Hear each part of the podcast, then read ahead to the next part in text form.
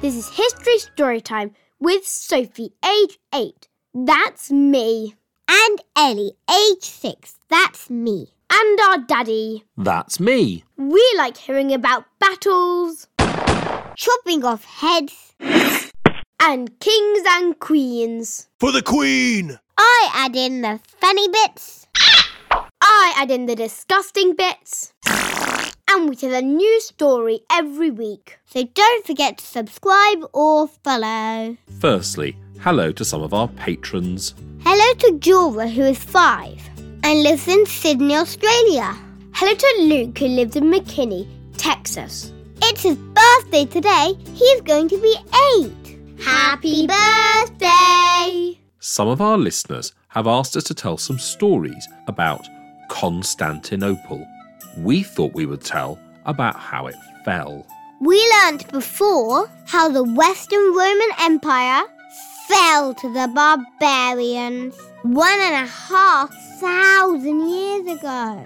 However, the Eastern Roman Empire survived for another thousand years. The empire ruled all of the Eastern Mediterranean. Places like Greece, Turkey, and Egypt. They were Christians. Hallelujah. Their capital was called Constantinople. Over time, people stopped calling them Romans. Because they weren't in Rome. Instead, they were called the Byzantine Empire. because Byzantium was the old name for Constantinople. Constantinople was a mighty city. It had huge walls with towers all along it and a moat around the walls. Construction complete. The city was the largest in the world, and because of the walls, it was very safe. However, around one and a half thousand years ago, a man called Muhammad helped to found Islam. People who follow Islam were called Muslims. The Muslims conquered much land. For hundreds of years, they took more and more land from the Byzantines. Sometimes other Christians would come and help the Byzantines. We call these the Crusades. Deus Volt! However, the Muslims eventually defeated them too. By now, it was 500 years ago. The once mighty Roman Empire and the Byzantine Empire was now really just one city the city of Constantinople. When the city ruled the mighty empire, it had had 500,000 people living there. Now the city had just 50,000 people. The mighty city walls were still there. Be on your guard! But actually, inside the city walls were deserted streets and even some farms. The city had been made even weaker because 250 years before, other Christians had attacked and captured it. What's the matter with you? The city was in a very important place though. It was by the sea between Europe and Asia.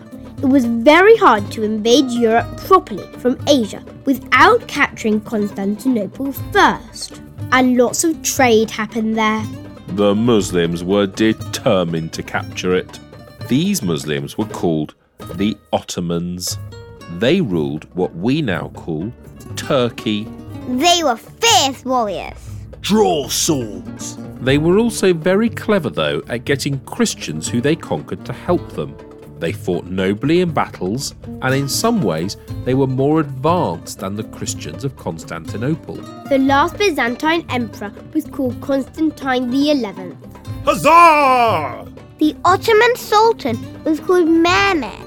Greetings. The Ottomans might be powerful, but Constantinople still had her giant walls. The city was also a harbour because lots of people used to come and trade with it. To stop enemy ships sailing in, the Byzantines had taken a huge chain and strung it across the harbour entrance. Any ship that tried to sail in would hit the chain and would not be able to enter the harbour. However, the Ottomans had a secret weapon. Secret. They had invented some of the world's first massive cannons. When the massive walls of Constantinople were built, there were no cannons. However, since the invention of gunpowder, there had been cannons built. The Ottomans built some massive cannons. The mighty Ottoman army arrived at the walls of Constantinople. I rule these lands. The Byzantine had some cannon, but they were all too small. The Ottoman fleet was also there, but with the giant chain across the harbour, they couldn't get in to help the attack. For weeks, the Ottoman cannon blasted at the wall. That wasn't all, though. The Ottomans also dug tunnels under the ground. They wanted the tunnels to make the walls collapse. The Byzantines were sneaky too, though. They built their own tunnel to search for the Ottoman tunnels. They found them all and killed the Ottomans in them. Still, the Ottoman cannons blasted at the walls. I need reinforcements. Then some more Italian ships arrived. Weigh anchor. They had managed to get past the Ottoman fleet and brought some people to help the defenders. The Ottoman Sultan was furious. He took away all the money from his admiral and had him whipped as a punishment. Out! Still, the cannons kept firing. Now there were holes in the walls.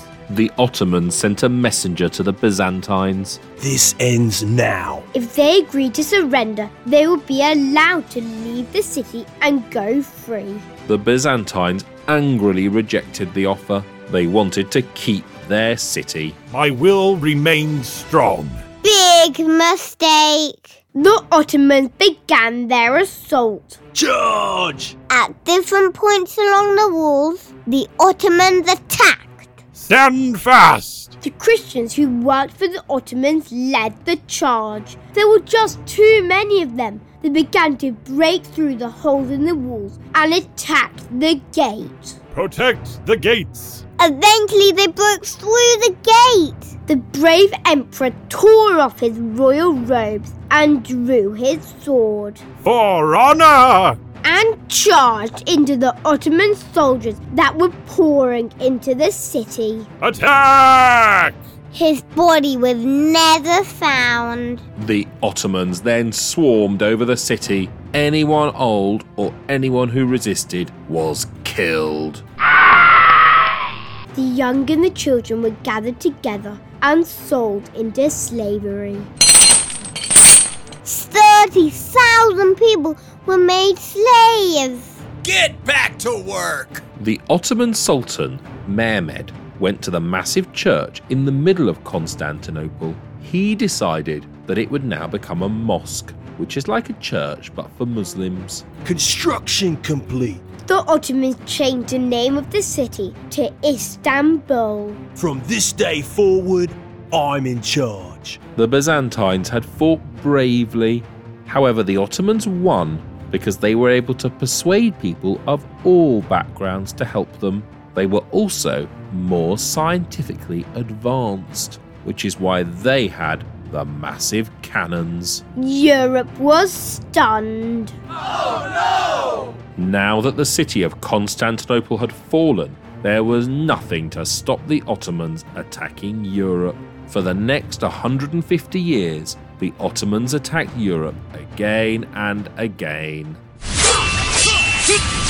However, there was one benefit from it. Constantinople had been a centre of learning many ideas about science, art, or history from Roman and Greek times had been known there.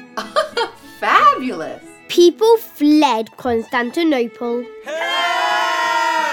But they took those ideas and those memories of the Roman times with them. They fanned across Europe, taking those ideas with them. Many of those ideas eventually became the science and ideas about the world that we have today. We called it the rebirth, and the word for rebirth was renaissance. Love that! The fall of Constantinople seemed terrible at the time for Europe, but actually it helped start the Renaissance. You will be remembered. If you enjoyed this episode, you might like to join our Patrons Club. You can get exclusive episodes there. You can join at www.patreon.com forward slash history storytime. All the details are in the show notes. Sleep tight. Don't let the bed bugs bite.